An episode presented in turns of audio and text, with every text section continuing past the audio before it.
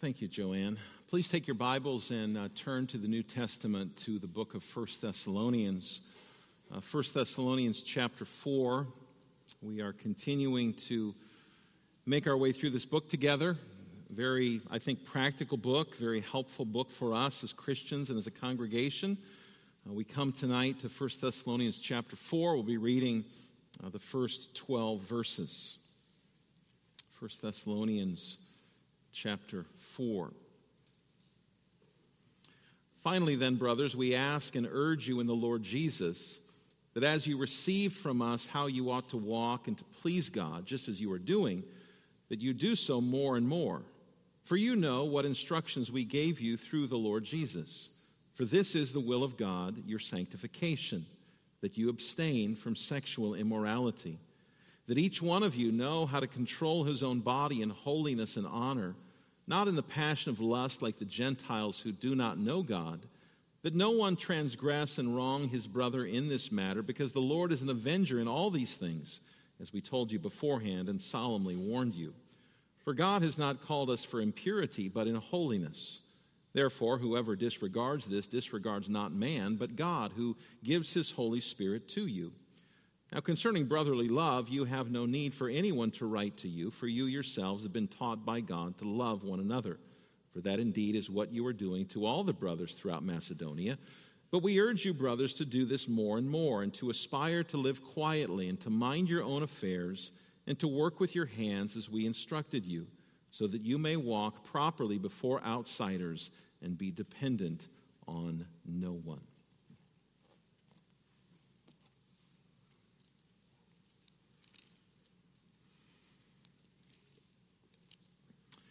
Well, I promised you all tonight that I would tell you what God's will for your life is. And so uh, I guess I better deliver that to you. Um, there are times in life when all of us have asked the question what is God's will for my life? If, if you've never asked it, maybe children, you've never asked it at this point in your life, maybe, you will one day. Maybe it's in regard to uh, what school to attend. Maybe it's in regard to what profession to pursue. Uh, maybe where to live or where to go to church. What is God's will for my life? We have to face the fact that God doesn't give us specific instructions about those things. We have to understand that, that God doesn't speak to us today with specific instructions about who you should marry or where you should live or what you should do for a living. You will not find that in your Bibles. Now, that doesn't mean that God has nothing to say about His will for your life. He does speak in His Word very clearly, very plainly, what His will for our lives is. And that's what we see here in our passage tonight. Uh, here in 1 Thessalonians chapter 4, Paul speaks of God's will for our lives in two specific areas. First of all, sexual purity, and second of all, brotherly love. Sexual purity and brotherly love. That is God's will for your life.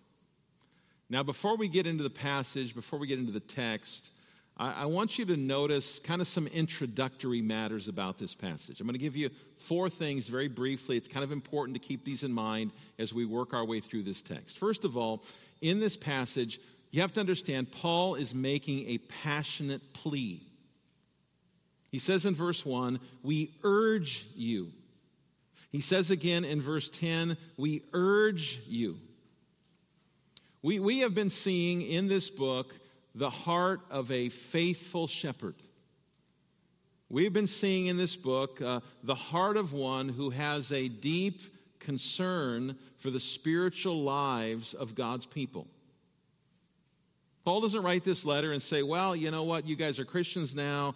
You, you've, you've got your fire insurance. I'm going to move on somewhere else. I'm going to move on to another field. And he's still very concerned for these people. He, he pleads with them, he exhorts them, he, he urges them to pursue a life lived in obedience to God's commands. And, and the question, I guess, for each one of us is, is do we have that same concern not only for our own lives, but the lives of others around us? Do we have a deep concern for the spiritual well being of others? Paul certainly did. Secondly, you'll also notice that Paul tells them that this is the path of pleasing God.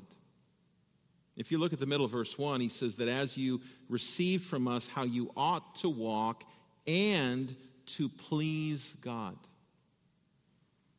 You ever asked yourself the question, how can I live a life that is pleasing to God?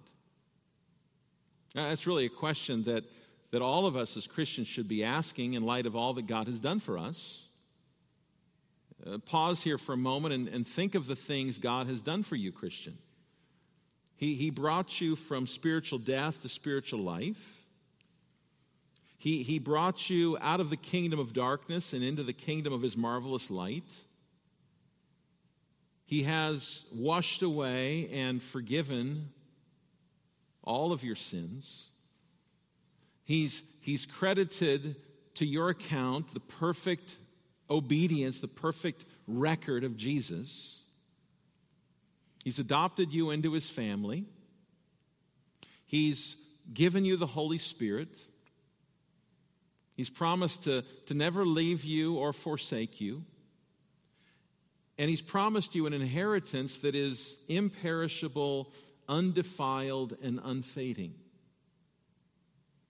You, you add all of those things up, and, and you ask the question how can I not want to please God? How can I possibly say, I don't really care? How can you not want to live your life out of gratitude for all that the Lord has done for you? And, and so, in these two things, both in sexual purity and brotherly love, God is saying this, Paul is saying, this is how you please the God who has saved you by his grace. This is how you live a life that is pleasing to him. Third, Paul is also reminding us in this passage that there's always room for growth. I, don't want to spend too much time on this because we looked at this in, in previous sections, but at the end of verse 1, Paul says, just as you are doing, that you do so more and more. You, you believers in Thessalonica are, are honoring the Lord with how you live your lives. Keep it up. Keep, keep pressing on. Don't become complacent. Don't, don't grow weary. Paul says that elsewhere, right? He says, Don't grow weary in doing good. And sometimes we do. Sometimes we say, I'm, I'm tired. Let someone else do it. But, but Paul is urging these Christians to press on. He's urging us to press on. Don't grow weary. Don't, don't give up. And then the fourth thing we have to understand about this passage is that these are God's commands. You look at verse 2, Paul says, You know what instructions we gave you, notice, through the Lord Jesus. Verse 3, this is the will of God. Verse 7, God has called us to holiness. Verse 9, for you yourselves have been taught by God. These are not ultimately Paul's instructions. These are not, these are not commands that come from, from any human source. Now, you find that sometimes in Christian circles, don't you? Man made rules, man made regulations, You can't drink, you can't play cards, you can't watch movies. Women can only wear dresses. God doesn't say any of that. Those aren't God's commands, those are man made rules. But, but not here. These are commands that come from God. And therefore, brothers and sisters, these commands have authority over our lives. You remember the old um, E.F. Hutton commercials? When e, this, I date myself. Anybody younger than 30 is going, I have no idea what this guy's talking about. But his old commercials, E.F. Hutton was a, I don't know what he was, a financial dude or something. And, and the, the saying was, when E.F. Hutton talks, people listen. When, when God speaks to us, and, and this, this is in a much greater sense, God is much greater than E.F. Hutton. When God speaks, we are to listen. When God speaks, we are to pay attention. This, this, passage, these words, these commands, Christian, have authority over you and over me. They're, they're not optional. You're not free to pick and choose what you like and what you don't like. You're not free to say, well, I like that commandment, I'll, I'll obey that one, but I don't like that one. No, God's commands are authoritative. God's will for us, as Paul says here in verse 3, is our sanctification. Now, what is sanctification? Question answer 35 of the Westminster Shorter Catechism asks that very question What is sanctification? Here's the answer, and I've never found a better answer than this one. The Westminster Shorter Catechism says sanctification is the work of God's free grace, whereby we are renewed in the whole man after the image of God and are enabled more and more to die unto sin and live unto righteousness. That's sanctification. Sanctification has a twofold aspect to it. It, uh, there's, a, there's a negative aspect, in a sense, which is dying to sin, and there's a positive aspect, which is living to righteousness. That is God's will for your life. God doesn't tell you where you should live, God doesn't tell you what to do for a living. There's a lot of things God doesn't tell us in His Word, but He does tell us He wants us to be sanctified. He wants us to grow in holiness. And, and so, all of this, I think, is an important background to this passage itself. As a reminder, again, that this is God's will for our lives. Paul is pleading with Christians. He's pleading, in a sense, with us tonight to, to, to desire to live our lives in gratitude for the Lord's grace to us, especially in these two areas sexual purity and brotherly love. So let's look at them. First of all, sexual purity. We're going to spend the bulk of our time on this first point because we've spent a lot of time in this book already talking about loving one another.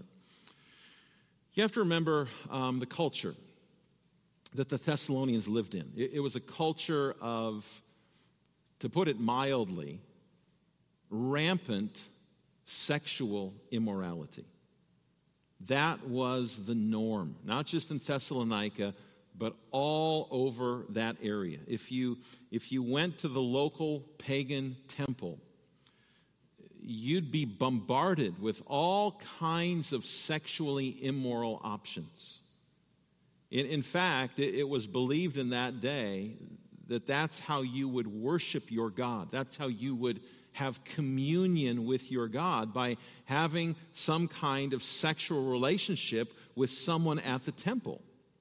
And so temple prostitution was, was rampant, not just heterosexual temple prostitution, but homosexual temple prostitution. This was a culture that was filled with prostitution, filled with adultery. Nobody thought two seconds about adultery. It was filled with homosexuality, it was filled with sex slavery, and it was feel, filled with pedophilia. In, in fact, the, the Greco Roman world was so filled with perverse sexual behavior that the, the, the, Jewish rabbis of the first century taught that no Gentile woman could be assumed to be a virgin if she was older than three. That's how vile this culture was. That's how wicked this society was. And all of that was viewed as normal sexual behavior. There was no shame in any of it. Now, it's not too difficult to see that this is where our culture is headed today. We, we might already be there. This is the, the vile culture that we live in. One author wrote this. He said, in, in our modern times, Margaret Sanger, who was the founder of Planned Parenthood, Ernest Hemingway, Havelock Ellis, Margaret Mead, Alfred Kinsey, Masters and Johnson, Hugh Hefner, and all the rest have succeeded in producing an atheistic, hedonistic, pleasure mad, anti family, homosexual, pornographic, perverted society. That's the society we live in. It's the world we live in. Go see the movie Sound of Freedom if you want to be reminded of the world that we live in. And we're being told today that all of this behavior is okay, all of this is normal. That there shouldn't be any, any shame associated with any of this stuff. And, and to the church in Thessalonica, living in a culture filled with sin, filled with filth, moral filth, Paul says God's will for you is that you be countercultural, that you abstain from any form of sexual immorality. The, the word that Paul uses there that's translated sexual immorality is the Greek word porneia. It's the word from which we get our English word pornography. And porneia refers to, to any kind of sexual activity that is not permissible in God's word. In other words, any sexual activity that does not take place between one man and one woman within the bonds of marriage is considered to be porneia. And so Paul is saying, in no uncertain terms, you are to abstain, Christians, from any kind of sexual activity outside of marriage. Now imagine that you had been saved out of this. Imagine that, that this is the culture in which you live. These, these Christians, these believers in Thessalonica, they've not been Christians for very long. And, and they grew up in a culture that said, you know, anything, any kind of sexual activity is permissible. Anything goes. And again, many of them, if not most of them, had come out of this kind of stuff. But, but Paul is saying to them, and he's saying to us tonight, you're not part of that culture anymore. You're not part of that world. You're part of a different world. You're part of a different kingdom. That's true for us tonight. We're, we're in this world, but we're not of this world. We're, we're not to live like the world around us. We're, we're not to participate in things that, that are contrary to God's word, that things that, that the world says are okay. Just like the Thessalonians, we are, we are called to live counter cultural lives. And if we do this, if we stand up for righteousness, if we stand up for truth, if we stand in obedience to this passage, you and I are going to stand out like sore thumbs. We're going to be called narrow minded, old fashioned, and backwards. We're going to be charged with being intolerable and unloving, homophobic, and anything else you want to say. But that's okay because as Christians, we, we don't live our lives to please men. We don't live our lives to please this culture in which we live. We're not to be people pleasers. We are called to live our lives to be pleasers of God. And Paul goes on in verse 4 and he says that each one of you know how to control his own body in holiness and honor, not in the passion of lust like the Gentiles who do not know God. Those, those who don't know God are marked by the passion of lust. Remember the old phrase if it, if it feels good, do it. Do it. That's what characterizes the unbelieving world. But as Christians, as, as those who have been delivered from our sin, as those who are new creatures in Christ, as those who are indwelt by the Holy Spirit, we are called to control our bodies. Because we believe we belong soul and body to Jesus Christ.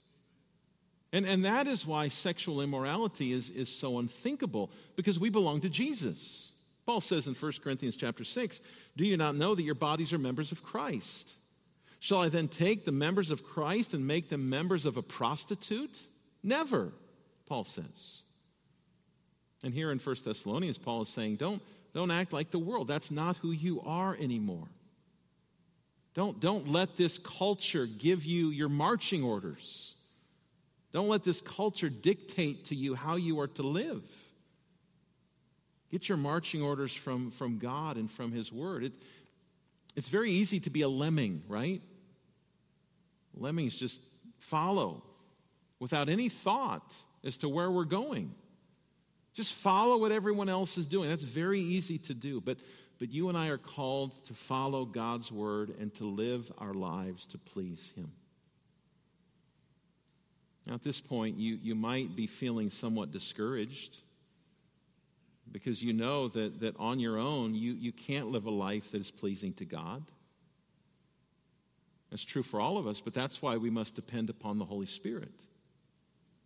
You might remember what Paul says in, in Galatians chapter 5. He says, Walk by the Spirit. Walk by the Spirit, and you will not gratify the desires of the flesh. In order to control our bodies, in order to obey God's word, the Bible says we need to walk by the Spirit. You say, okay, well, how do I do that? The Spirit isn't, isn't talking to me throughout the week and telling me what to do. How, how, do, I, how do I walk by the Spirit? There's a passage in, in the book of Colossians that is basically a parallel to Galatians 5. And, and in Colossians 3, Paul says, Let the word of Christ dwell in you richly. In other words, the point I'm making is that the way we walk by the Spirit is by letting the Word dwell in us, by, by being in the Word. This, this is where what we call the means of grace come in. In other words, the, the means that God uses to grow us spiritually. We saw earlier, you heard earlier from the Westminster Shorter Catechism that the sanctification is a work of God's free grace. But, but God uses means to accomplish his purposes.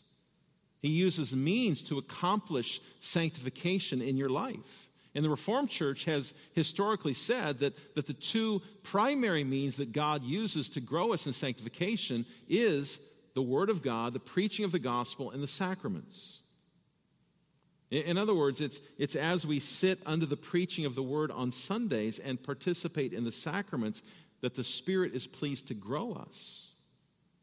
That the Spirit works through the means of, of word and sacrament. Now, there are other means that God uses. He, he uses your own time, your own devotional time in His Word. He uses uh, your time of prayer. He uses fellow believers. He uses trials and difficulties to grow us. But, but if we are to walk in the Spirit, if, if we are to learn to control our bodies and not gratify the flesh, the, the primary means of grace, the primary means of spiritual growth, the way of walking in the Spirit is word and sacrament. And, and so, if we are to walk in the power of the Holy Spirit so that we will uh, control our bodies, we need these means of grace. We, we don't do ourselves any favors when we are very infrequent in our attendance at worship or when we don't participate in the Lord's Supper. And, and when we're here, it's, it's not to our spiritual benefit to, to be inattentive while the word is being preached.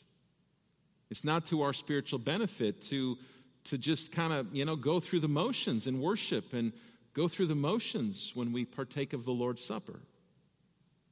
And so these, these means that God has given to us are, are very crucial for us. God uses them. Now, Paul goes on and he, he says to us that there's not just a, a vertical aspect to sexual purity, there's also a horizontal aspect. Look at verse 6. He says that, that no one transgress and wrong his brother in this matter, because the Lord is an avenger in all these things, as we told you beforehand and solemnly warned you point that Paul is making is, is that there's also a horizontal aspect to our sexual purity. In other words, when we are when we are involved in, in sexual immorality, we are not only sinning against God, but we're also sinning against other people as well. Young people, you, you might be dating a person who, who says that they love you, and that because they love you, you should be willing to compromise your purity with them. That's kind of what Paul's getting at here in verse 6. He says that a person who would do this is, is transgressing and wronging you. The word transgress means to, to step over a line. The, the word wrong means to gain something at someone else's expense. If a young man or a young woman wants you to cross the line that God has set, he or she is wronging you, they're robbing you. Uh, they are, they are taking advantage of you for, for their benefit. God takes this very seriously. Paul says the Lord is an avenger in these things. The author of Hebrews says something similar in Hebrews 13. He says, Let marriage be held in honor among all, and let the marriage bed be undefiled, for God will judge the sexually immoral and adulterous. You see, it, comes down to this God didn't save us so that we can now do whatever we want. God didn't save you so that you could live however you please. The person who says, I'm a Christian, I'm a believer in Jesus, but then the pattern of their lives is ongoing rebellion against God's word. And the pattern of their lives is, is living however they want. The Bible says that that person's profession is false. The person who has no interest in honoring God with their life, who has no desire to be in church on the Lord's day, who shows no, no fruit of salvation, that profession is an empty profession. And again, that's not why God has saved us. Paul, Paul says here in verse 7 God has not called us for impurity. God has called us for holiness. God has called us to walk with Him in obedience. Now, it's important that we always understand that God doesn't call us to do this to earn our salvation. He doesn't call you to do this in order to keep your salvation. But, but we are called to do this out of gratitude for all that He has done for us.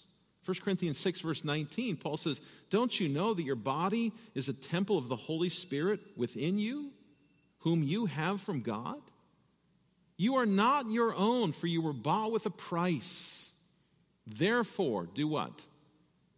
Glorify God in your body. Now, if you say, Well, I don't like that, don't take it up with Paul. Don't take it up with me. Take it up with God. This is God's word. Verse 8 says, Whoever disregards this disregards not man, but God, who gives his Holy Spirit to you. And so, in the midst of a sexually immoral culture, we are called to be countercultural. We are called to be distinct because we don't belong to this world. We don't belong to this evil age. We belong to Christ who gave himself for us.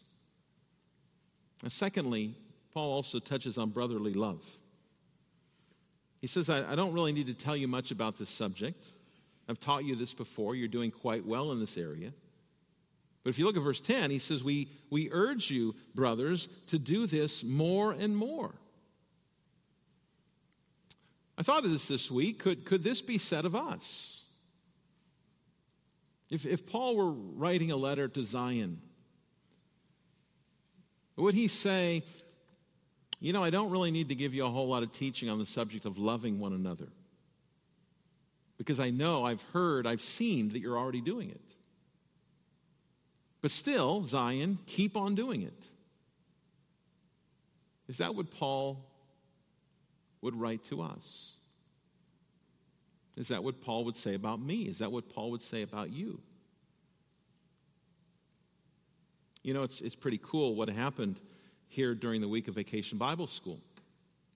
So many of you were involved. We, we had so many volunteers, and, and I, I, didn't, I felt like I didn't do much. It was in, my office a lot of time. But when I would come out, I, I, I would see all of you working with kids. And nobody was complaining.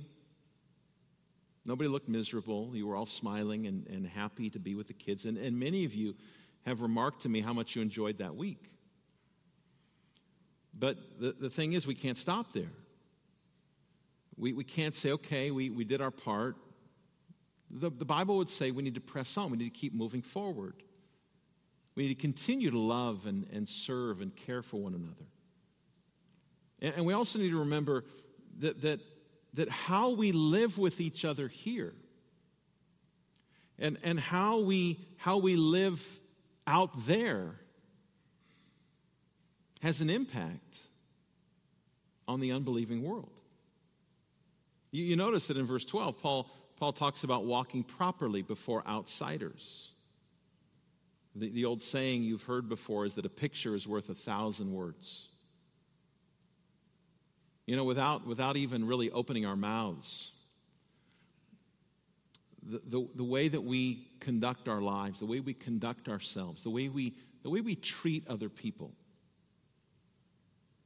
at the bank, at the grocery store, in the community.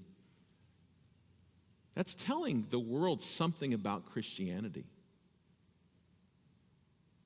If we're always angry and always bitter and always complaining and always backbiting, that, that, that communicates something to the unbeliever about what Christianity is like. And, and they will say, that's no different than what I see in the world.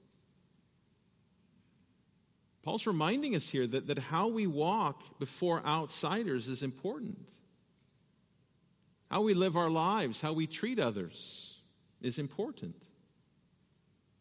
And so the Lord, I, I think, again, gives us very helpful instruction. If, if you want to know God's will for your life as a Christian, here it is. His will is that you would be sanctified. His will is that, that I would be dying to sin and, and living to righteousness, specifically in this passage, living a life of sexual purity, living a life of, of love towards one another. And as we do that, we are the Lord's ambassadors in this world. We are proclaiming, even just through our lives, what Christianity is all about. Now, in this passage, we have dealt with the, the very difficult subject of sexual sin.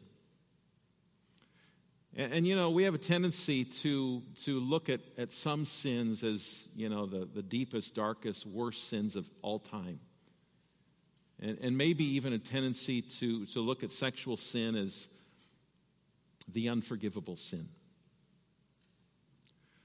I, I, I want to say to you tonight that, that sexual sin is not an unforgivable sin. If, if you have committed some sexual sin, or maybe you know someone who is living in sexual sin, the person who turns to Christ in faith and looks to Him for forgiveness and for grace, He will forgive you. He will wash you clean. He will remove the stain of your sin completely. And if you have come to Christ, you are pure before God. The stain of your sin has been removed, and you have been clothed with the perfect righteousness of our Savior. Never let sexual sin keep you from Jesus. Never let sexual sin be a barrier in, in keeping you from Christ. This is true for all sin. Run to Christ and be forgiven. He died for sinners. Think of David. Committed adultery and murder. And, and yet, when he, when he came to God in repentance, he found grace and he found forgiveness. When you run to Christ, you are washed. When you run to Christ, you are pure. And, and this is the message that, that we must proclaim to this world. This world is, is awash in moral degradation and filth. And they think nothing of it, there's no shame. We, we have the, the message that will save them and that will give them life and freedom. And, and it's important that, that we proclaim it with love, not with anger, but with love. That they too might might know Christ and be saved and washed clean. This, this is the same gospel, the same hope that we offer to a broken world. And so, whether it's sexual sin or any other sin, let us remember that, that the world is not our enemy, they are our mission field. They are people, men and women and children created in the image of God who need Christ, who need to hear about Christ.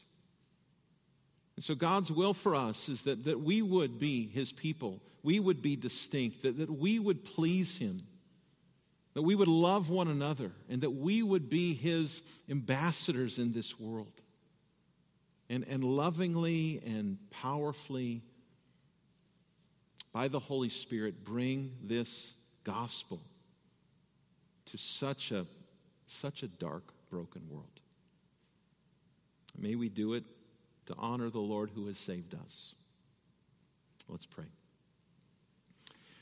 Father, we thank you tonight that you lay out in your word your will for us.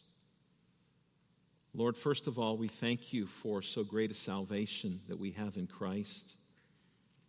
And Lord, we pray now in the power of your Spirit and out of gratitude for your grace to us that we would seek to live lives that are pleasing to you.